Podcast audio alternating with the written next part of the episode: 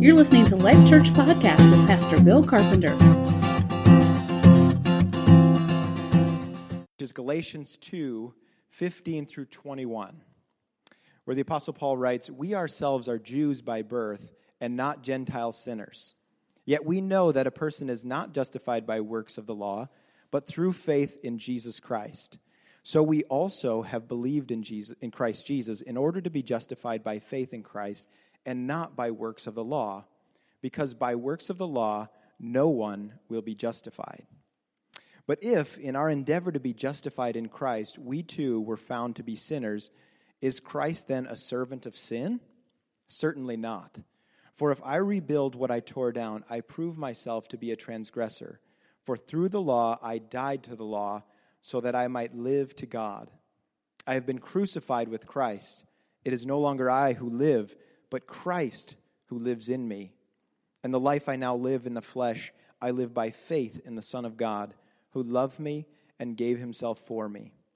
I do not nullify the grace of God, for if righteousness were through the law, then Christ died for no purpose. This is God's word.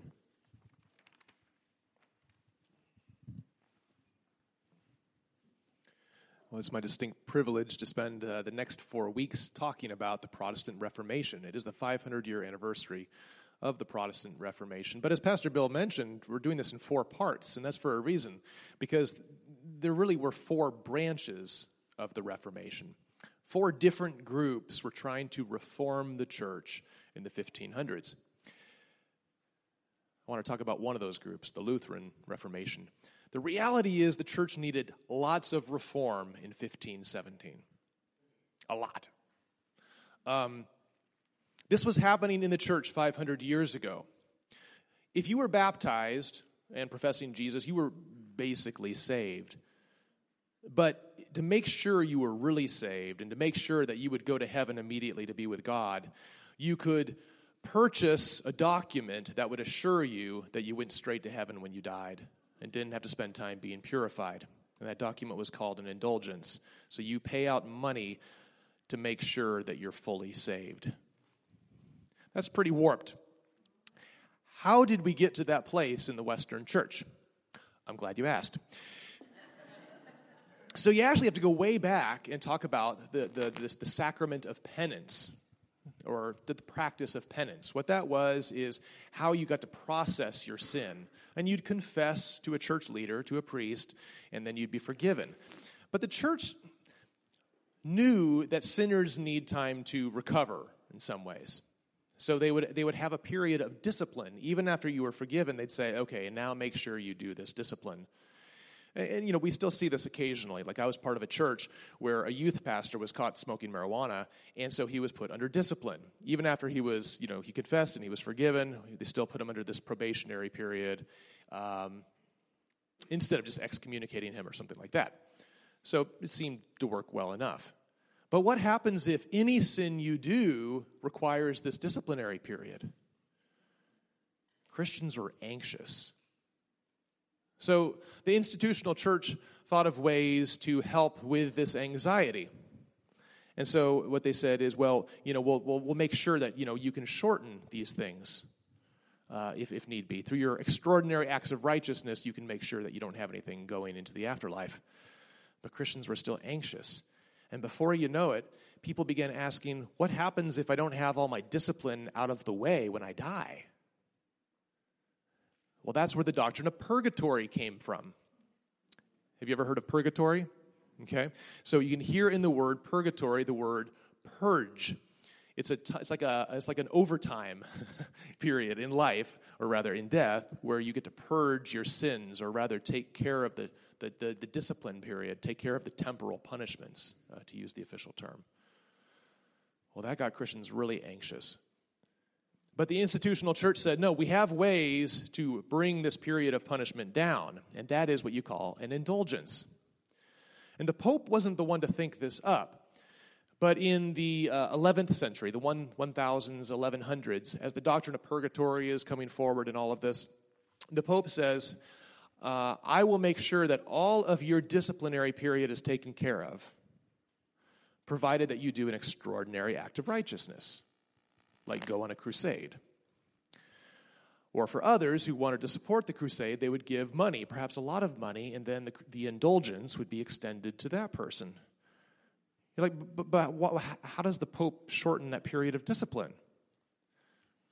Well, it gets even more complicated. This doctrine of the treasury of merit was developed to justify that. Okay, and this is where it gets really weird. So imagine if all of us have a joint spiritual bank account. And so that way, if Jeannie sins, um, in theory, Roy's righteousness could be applied. Not that you've sinned recently, but Roy's righteousness could be applied to her. Um, or for that matter, what if Roy really messed up bad? Well, then maybe a really powerful saint like John the Apostle could be applied to you. Or the Virgin Mary's righteousness could be applied to you, Larry. You know. Uh, anybody uncomfortable yet? Okay. So, this idea of a joint bank account then was extended. So, indulgences could apply uh, righteousness over here, and only the Pope was allowed to authorize it, like a central banker. Now, actually, the church uh, could do some good things with this. They could raise funds and apply it to good things like helping the poor. But oftentimes, indulgences could be released, and you'd get a piece of paper to say that you purchased an indulgence. Maybe that money would go towards building a bridge or funding a war. And it got worse and worse until in 1517, lots of people were bothered by the practice of indulgences, including this monk who had turned into a professor by the name of Martin Luther.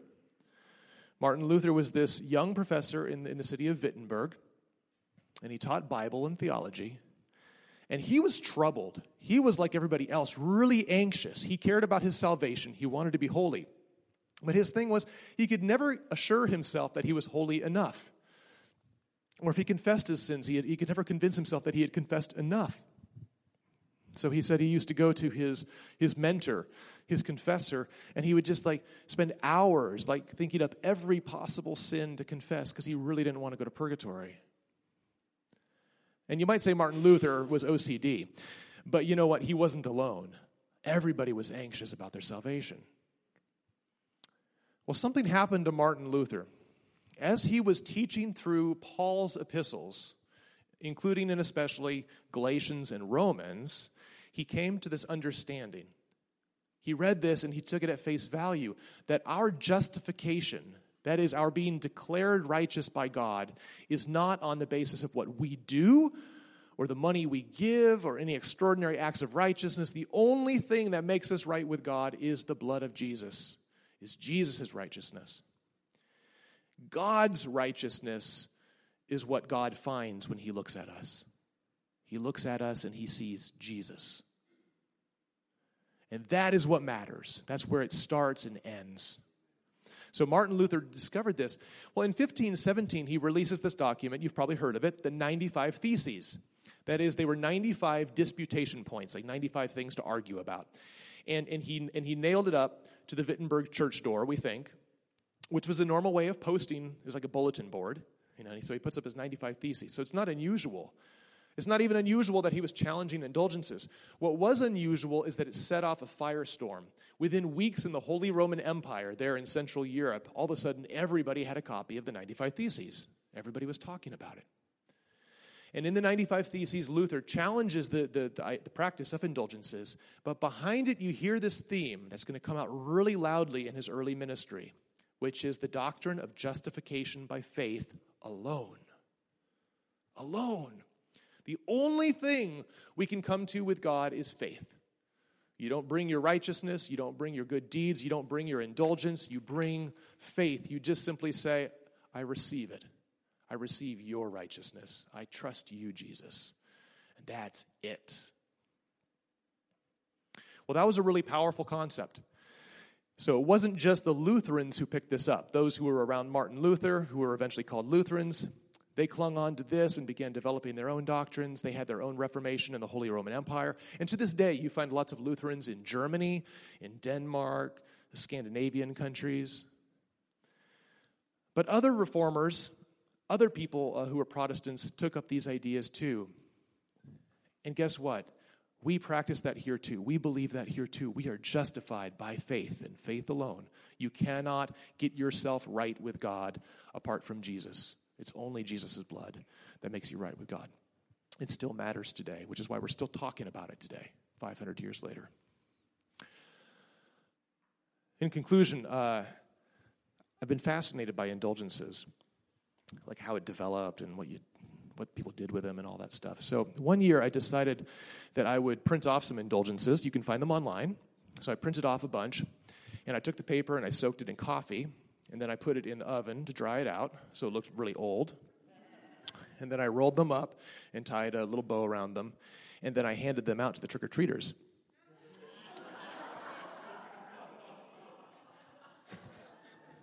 And on the bottom, I wrote, on the bottom, I wrote, works based righteousness is scary. Happy Reformation Day, which is also October 31st. Okay? It's the, it's the day that Martin Luther nailed up the 95 Theses. You know, for some reason, we didn't get any trick or treaters the next year. if I could do it again, I think I would say the same thing, although I'd probably hand out more candy along with it to make it go down better. But I think, I think I would write the same thing, except I would say works-based righteousness is scary. But in Jesus Christ, you are righteous. You are right before God. We still believe that today. Pastor Bill is going to come up and preach not Luther, but preach the Word of God. Okay? You all understand why Nathan is not in charge of the Harvest Festival? and he never will be, okay? it is really uh, an awesome gift to have theologians in your congregation, uh, especially if you are a charismatic congregation. Sometimes you and I, as charismatics, we are able to really just we have such liberty, we take such liberty to just throw ourselves into any passage of Scripture, Old or New Testament. We just put ourselves in there, you know. Ah, yeah, I'm right there, yeah, you know. And uh, theologians help to pull us out of some of those places and center us where we need to be. I have great, great appreciation for Nathan and Christina both, and I'm so grateful for these years that they have been serving in Life Church in what they bring to the table, and look forward to, to many, many more years of that with them. And uh, just enjoy uh, what, what we get, the richness of understanding what has happened historically, and bring that in, uh, and, and the context in which some of these things actually transpired. It's so helpful to all of us. And so I encourage you, get, in, you know, get into some of the books and read. Read some of this stuff uh, that helps you to understand why uh, we still hold on to these things and why we still uh, push and press in some of these particular doctrines that we do. And we cherish them and we hold on to them, but we also protect them. You know, we, we, we hold to them in such a way that not only are they dear to us, and, and it's not just a matter of romanticizing them, but it's a matter of protecting them, even protecting the nuances of them. Uh, and so we very much want you to understand what you believe, all right? not just that you, you accept it, you know, without, without that understanding. Uh, let me ask you some questions. We're going to just take a few minutes here. We're not going to be here long this morning. I am, as, as Nathan pointed out, going to talk to you about faith alone. All right, and that's those are the two words I want you to really walk away from here today with is faith alone all right? And that, that's what really really holds you. But you know there's there's some terminology out there that's used in the world that we we tend to shy away from because we think of it as well that's a new age thing or that's this or that's that or that's occult or, or whatever. Um, and we lose a lot of good words when we do that kind of stuff okay? And uh, what is what is centering Centering is, is a concept that's used in, in a lot of different kinds of, of thoughts and workshops and places uh, that are maybe mystical or spiritual, and, and, and I, I, get all of that. But, but for us, what is centering? Because a few years ago, we actually spent an entire year centering. All right? Uh, what did we do? We focused. All right, we, we moved ourselves in, into a real focus, and that focus for that year, that whole series, an entire year long series, was Jesus. All right? We, we went with nothing else. It was the, the words that Jesus spoke, it was the parables of Jesus, it was the prophecies of Jesus, those kinds of, but we focused on, on Jesus. Uh, what does it mean to center ourselves? It means to bring ourselves back to a place where we are grounded, a place where we are, where it's most important for us to land. All right? Why, why would that be important for you and I? Because as people, as humans, we have a tendency to wander. We have a tendency to, to move out. We're, we're referenced as sheep. Okay? There's reasons for those kinds of analogies, all right? Uh, and not all of them are, are the best. Okay? We have a tendency, we're prone to wander about. In other words, to, to move outside of what is center, what is, is the grounding point for us. Okay? And even as Christians, all right, beyond just being humans, but as Christians, we have this same tendency. And, and what Nathan was saying to you is, and explaining to you so beautifully was look at what happened to the church. It, it just, it, it gets broader and broader and further and further, and the crazy making gets bigger and bigger and deeper and deeper, and therefore more threatening to the centrality of Jesus Christ of the gospel. And that's why these people were very anxious they weren't just walking around going, wow, this is just crazy making. This is just weird. How do people think up these kind of things? What's wrong with the Pope? You know, this sort. No, it was like, we're away. The church, the church is moving us away. We're, we're, we're, we're being pulled. We're being, we're being like, like taken from what is absolutely essential, what is important to us. And so this is where the anxiety was building, all right? But here's what I want you to understand not only was the anxiety building based on where people were seeing the church going and what had already started to happen and what they were experiencing. Okay, but people were anxious because they didn't know where it would end. They, didn't know where it would get to, and so there was, there, there was this precarious kind of feeling in, in, in the, the people of God, which I believe, I believe, um, Nathan's always free to correct me on anything that I imply or say that is not historically correct here, okay? Um, but I believe that that was, that was a catalyst for prayer. And, and people were praying. So this isn't just that, well, the church had run amok and everything went to hell in a handbasket, so to, so to speak, stuff, you know. But, but, but there were people who were praying they were concerned. And, and Martin Luther was one of those people. I mean, if you read about this man and how he prayed and some of the stuff he did when he prayed, uh, it was a bit bizarre, okay? But, but it wasn't because he was crazy or he was going amok with the church. It was because he was desperate. And, and let's be honest, how many of you in a desperate moment have prayed some really weird prayers or done or attached some really weird stuff to your prayer? All right? Because you were desperate and you weren't getting an answer. But here's what I want you to see. During this time, the printing press had, had come into play and was, was, was producing mass copies of things, and, and, and people were starting to recognize that the church was going wacky and, and going off in, in places, and it wasn't just Martin Luther, but as, as Nathan pointed out, others, you know, were, were doing the same kind of thing. Um, government and church were, you know, butting heads and, and, and working covertly around each other, and there was all kinds of things going on in, in that messed up world. But God was not unaware. And the Spirit of God began to move in the spirit of revelation begin to come forth. And as men like Martin Luther and others began to pray and seek God, revelation began to come to them. You see, Martin Luther had read Galatians, he had read Romans, he had, he had read it over and over and over again. But there's something that happened here, and that was that revelation came. And Martin Luther began to see and understand this truth in such a dramatic and dynamic way that it just propelled him. It moved this man, it, it shook him. And that's what freedom does. When you're bound and you're, you're held and you're oppressed by something, whether that's a, a, a sin in your, in your personal life or a, a, a structure or an organization or the church or whatever, when you find freedom, it shakes you.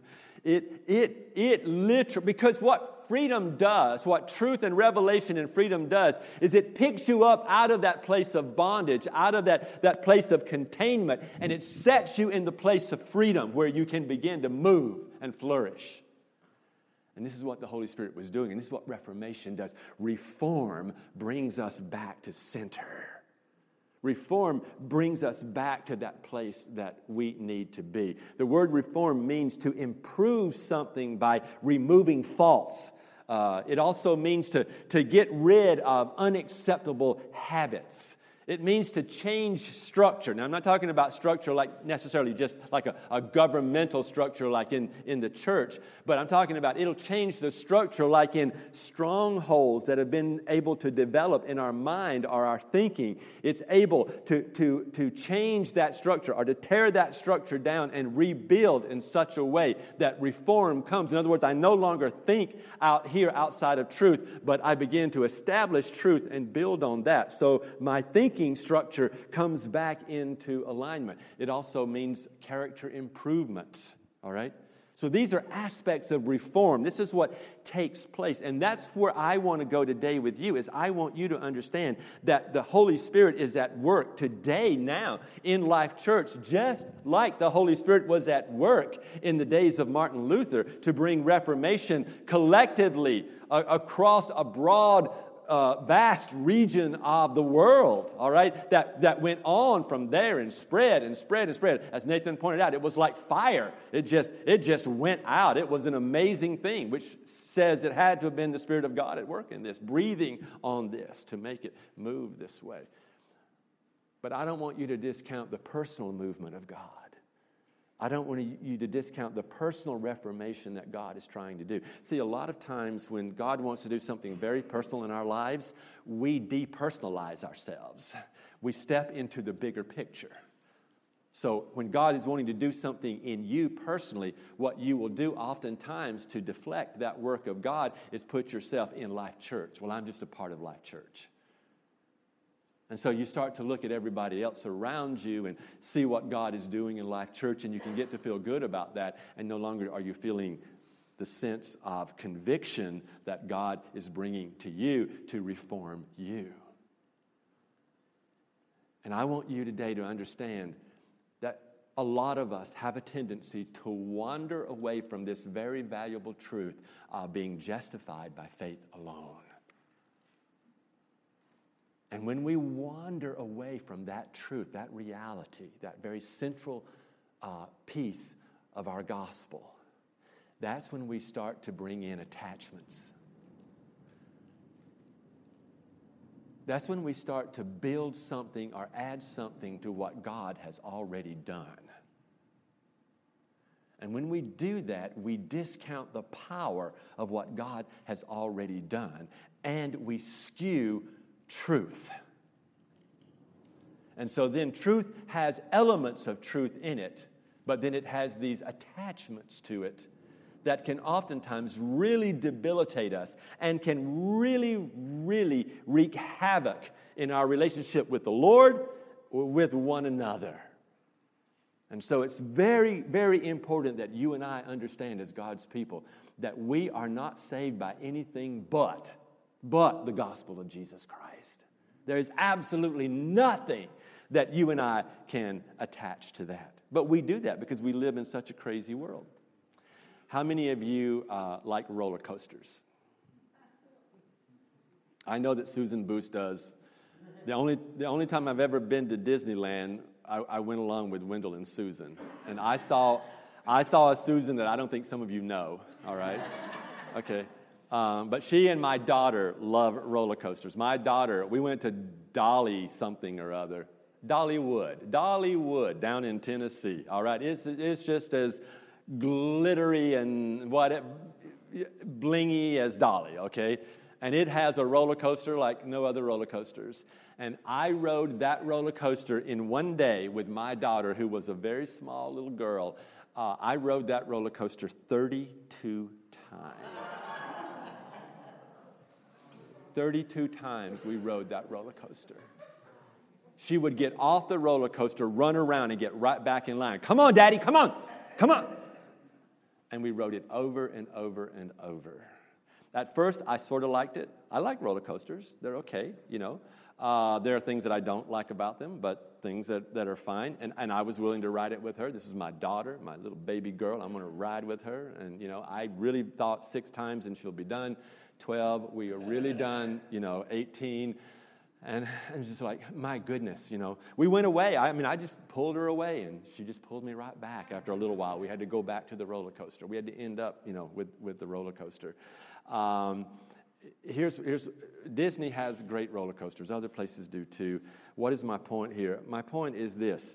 Um, I I love the, the jerk. I love the, the speed. I love the, the going down into the dark places and, and coming out. I love the going upside down and, and the twisting around and all of that kind of stuff. All right. I enjoy the thrill for a moment, but then I've had enough. And life is like that, you know. And, and if you keep getting the jerk and you keep getting the spin and you keep going down in the dark places, you start looking around for what you can do. You know, it's like, what, how can I get her to see something else better? You know, and you, and you, and you start thinking, what, what, what in the, where are we going to end with this? You know, and you start to feel sick, you know. See, life gets that way. Life, life gets sometimes to the place where we are on an adrenaline rush and we're there longer than we want to be or longer than we need to be. And there are certain things about life that get, get out of control, like we don't have any control over them. There are some of these dark places that your life dives down into occasionally, and you don't even know when you're going to come back up. You're just hoping you do. You know, you believe that you will. You know, I, I've seen this before, and I know that there's a light on the other side. You know, some of you say things like, I just, I can get by if I just know there's a light at the end of the tunnel, you know, things like that. But the reality is, there are places in life that are like a ride on a roller coaster. They, they grab a hold of us. And the truth is, we can't stay there for very long. We, we sooner or later, that ride's got to stop, and we got to get off, you know. And when life doesn't feel like it's going to stop and we can get off, we start looking for other things. We start looking for answers. We start looking for ways. We start looking for opportunities. And that's what happens in the spiritual walk. When, when, when it gets tough and, and, and we are feeling like, well, maybe I'm not saved. Or maybe God isn't as faithful as the Bible says He is. Or, or, maybe there isn't an answer, or maybe God doesn't really have an answer for this situation in my life. And maybe it's going to be up to me, and I have to figure this one out. I have to find out what's going on. I have to decide what to do, and then I have to do it. And so we move into a control kind of, of mentality, and, and we say, you know what, I've, I've got to take care of things. And that's such a dangerous place for us to land. Because then we start to add things to our salvation. We start and we begin to use other things to actually disqualify the sovereignty and the power of God and diminish His ability and the value of what He has already done. Because we, we just can't trust that. So every time the enemy crunches you, every time the enemy squeezes you, every time life comes in on you, this is the temptation to look outside of what we already have. And this is, Paul gets this. Paul didn't get it at first.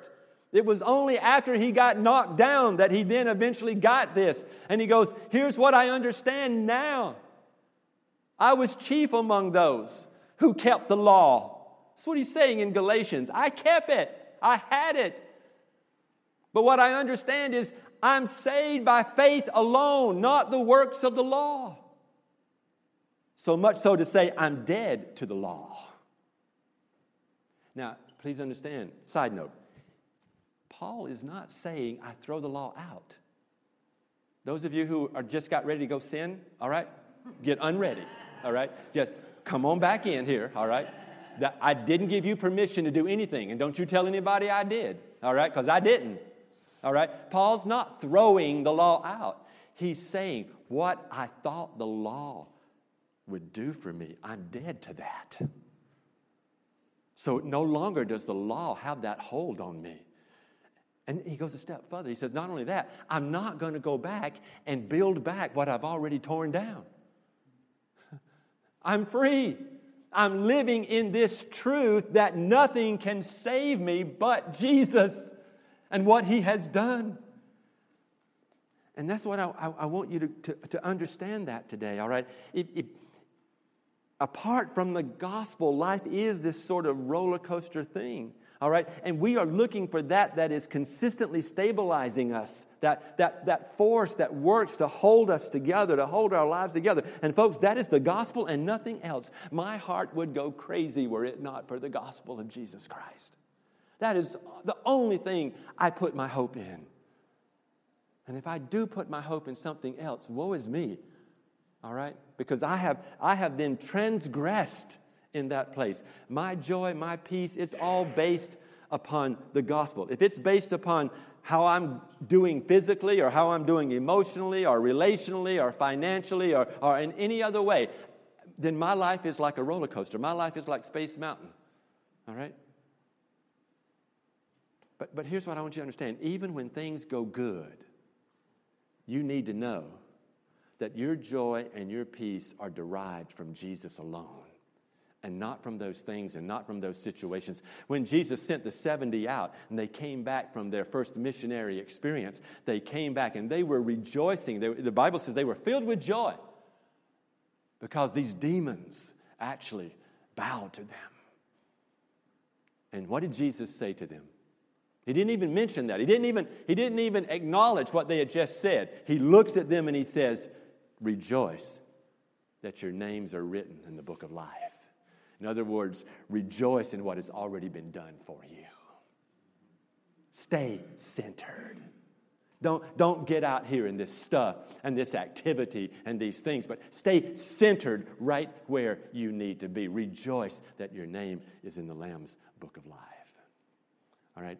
And there's, there's so much to say here. And, and you know, with the limited time today, we're trying to just pick through, through these sermons, we're going to just try to pick this one key piece that we're going to land on and just we're just going to throw that at you today, all right, and, not, and nothing else, all right? And that is this, and that is that justification by faith alone is the place that you and I land and we stay centered right there because that is what, what Paul is talking about here, all right?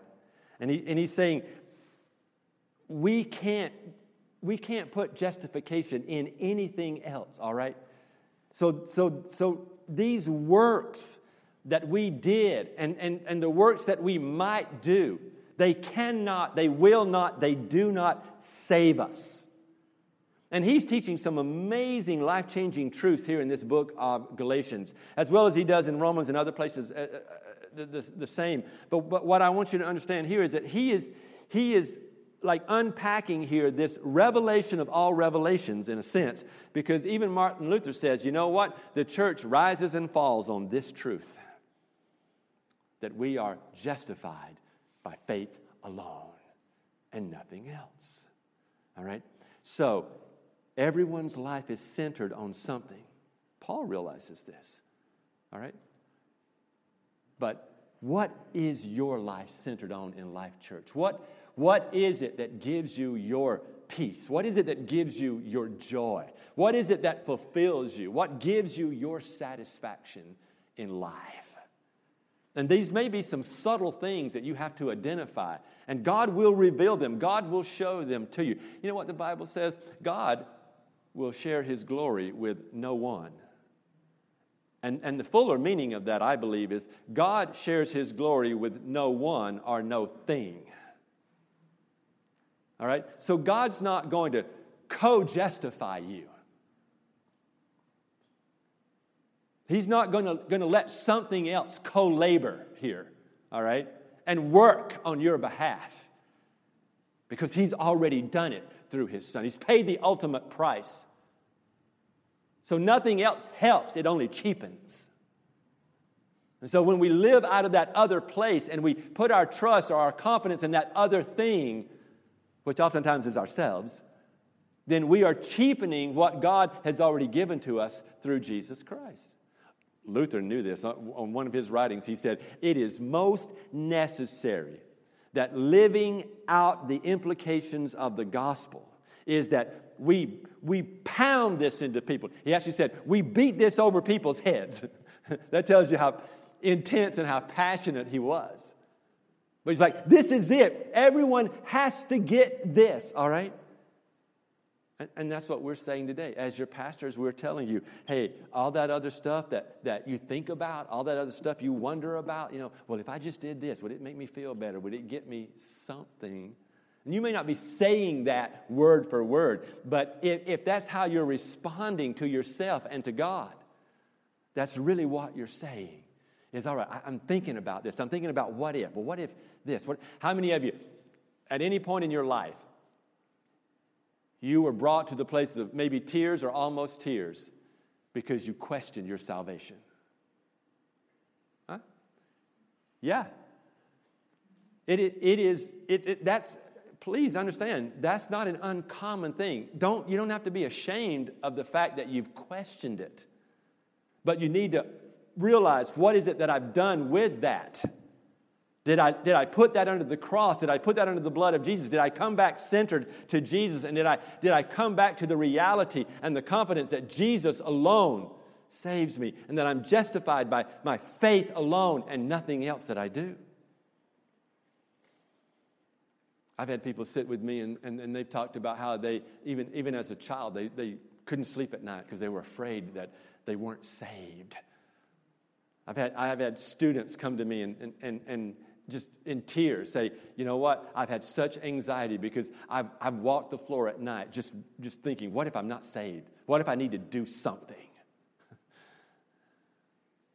I, I had this kind of like spiritual um, catastrophe, but I was in my 20s.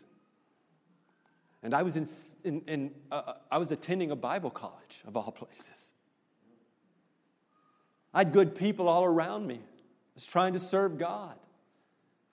And there was just a simple incident that, that shook me, and it shook me to the core. But it was a moment where the enemy could get in, and I questioned my own salvation, my own ability to be saved in that moment, and had sleepless nights and, and dreadful moments of anxiety because I wasn't sure in that moment. And the husband of one of the professors came to me in, on, on, an afternoon, and he back in that day we, we listened to cassette tapes. All right, he, he brought me a set of, of, of the Bible on cassette, the dramatic version. and he said, he said, Bill, I don't know what to tell you. I know this helped me in my darkest place. Just listen. Just listen to the word. Guess where he landed me? He goes, if you don't mind, I'd, I'd suggest Galatians. Just go in there, just listen. The dramatic version of Galatians can change your life. It wasn't because it was dramatic, it was because it was truth. Truth brought me back to the place of being centered. And that moment when the Spirit breathed on that truth, and I could understand again that I am saved by faith alone, in Christ alone. Man, what liberation that was for me. And so I, I, I, want to challenge you and I today that we understand. See, justification is the exact opposite of condemnation. And I want you to understand that there is no condemnation for those who are in Christ Jesus. There is only justification for you, all right? To condemn is to declare someone guilty. To justify is to declare him or her not guilty. It is actually to say you are innocent or you are righteous, okay?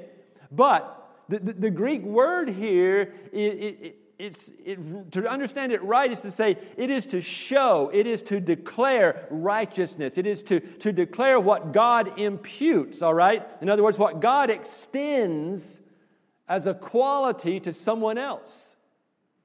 So God imputes, God extends this righteousness to you and I. He shows you and I before the world, before the enemy, and before all of the kingdom of God that we are righteous. Okay, now, you in and of yourself can never be righteous. This is the beauty of this message. By faith, this righteousness is imputed to you. You are declared righteous. Nathan can do all the things in the world he wants to do, but none of them are going to make him righteous, no matter how good and great they are. But God sees him not through his works, but God sees him through the cross, through the work of Christ on the cross. Redemption. He's redeemed, all right? He's purchased, in other words. He's, he's, he's bought back, if you will, and he's justified so that when the enemy looks at Nathan, what the enemy sees is a clean man based on the righteousness of Jesus, not his own merit. And so Nathan can sit here in Life Church and go, Thank you, God, because I don't have to earn it. I don't have to buy something. I don't have to carry around a piece of paper in some little pocket all the time, holding to that, you know, thinking about it. Every time I think about it, I, I can hold that. Listen, the work of Jesus Christ is no rabbit's foot. It never will be. Never was meant to be, never will be. All right? And, and, and you don't have to go around rubbing justification. it's done. It's a done work for you and I. All right, I, I, I have to wrap this up, all right? I, I want to I wanna just read something to you here if I can find it in, in my notes. Um, there's this, there's, first century, um, on a tomb, listen to this. All this was written on this, this tomb of this woman. Here lies Regina she will live again. Return to the light again. For she can hope that she will rise to the life promised, a real assurance. To the worthy and the pious, in that she has deserved to possess an abode in the hallowed land. This your piety has assured you. This your chaste life this, your love for your people. This, your observance of the law. Your devotion to your wedlock. The glory of which was dear to you. For all these deeds, your hope for your future is assured. Good heavens. I don't want to live that way. I don't want you to live that way. I don't want you to have some measure of hope that what you did in this life might make you okay to inherit what is in the future life or a place with God. You are with God by faith in the work of the cross and nothing else. And that's where you live. You don't need to put anything on your tomb. All right? I'm going I'm, i decided as I was planning this sermon, I'm going to put something, I'm going to have something put on my tombstone. Faith alone. That's all I want. Faith alone. All right? Because nothing else, nothing else will get me there. Nothing else will do it for me. All right? So there, there, there's just so much we, we could go into here, but I, I, I, wanted, I just want you to understand if, if you believe that you can earn your righteousness and go to heaven, number one, you are in bondage. And what you need to do is you need to do a little research and go look at those cultures uh, where they're trying to earn salvation. And you observe their life and how miserable it is. The second thing is you're deceived. I, I don't know where you got this idea from, but it is a lie. It is the biggest lie of the biggest liar ever known, and that is the devil himself. No one has ever perfectly kept God's law, and no one is going to. And God has done for you what you could not do for yourself, in that He has given Jesus Christ to die for your sins. If you are trying to earn your righteousness, you are underestimating God's holiness. and you're overestimating your own sinfulness. Don't do that because that is not the way God works, and, and that is so diminishing God. And the fourth thing you're doing is you are misunderstanding the purpose of the law. That was never the intent of the law in the first place. The law drives us to Jesus, and then Jesus enables us to keep the law. That's a whole nother sermon, by the way, okay? And we'll get to that down the road somewhere. Because we are, we are not giving you the ability, all right, to, to freely sin here today. All right? We're not giving you an easy out here. Because there, are, there is obedience that follows this that we're going to talk about later. But, that, but obedience doesn't save you. There are people who are working the law continuously in the day that we live in, the day and age that we live in. There are people who have created their own law and are trying to live that out as though that's going to save them. But the reality is, is, that you are not made righteous by works of the law. You're only made righteous by faith in the Son of God, faith in Jesus Christ. So you have been justified, you have been pulled out of the place you were in, and righteousness has been put in you. It is infused into you, all right, by faith. All you have to do is believe this truth that is in God's Word. And God imputes that righteousness. And my friend, that is the gospel of Jesus Christ. Your faith alone will save you and nothing else. Amen. Let me pray for you, please. Would you just stand? Let's stand together. See, I think this is cause for celebration. I, I, think this, this gives us something to rejoice about, to celebrate in. And I hope it frees some of you up today. I hope you are just, just literally freed up. And here's the thing uh, a pastor at Harvard a few years back was in a coffee shop uh, on Harvard Square, and, and he was working on his sermon. He had his Bible open, and this little Chinese girl walked by, and she goes, You're a Christian? And he goes, Yes, I am. Are you a Christian? And she goes, Yes, I am. And he said, How did you become a Christian? And she looked at him and smiled and said, The narrow gate. And he made a note that's the only way, the narrow gate. And then he wrote this word alone. Alone. Faith alone. There is no other way. It's like a turnstile. Every one of you, we're all going through the same turnstile. Faith alone saves us. Let me pray for you. Father, we come to you in the name of Jesus, in whom is all authority given on heaven and on earth. Father, you have everything that we have need of, and you have done everything that we need to be done so that we may be saved, that we may be brought into your kingdom and have communion with you. God, would you release us from our own works? Would you release us from trying so hard to get this ourselves and help us to receive by faith today in a fresh way this, this understanding, this cleansing, this justification. We are justified by faith alone.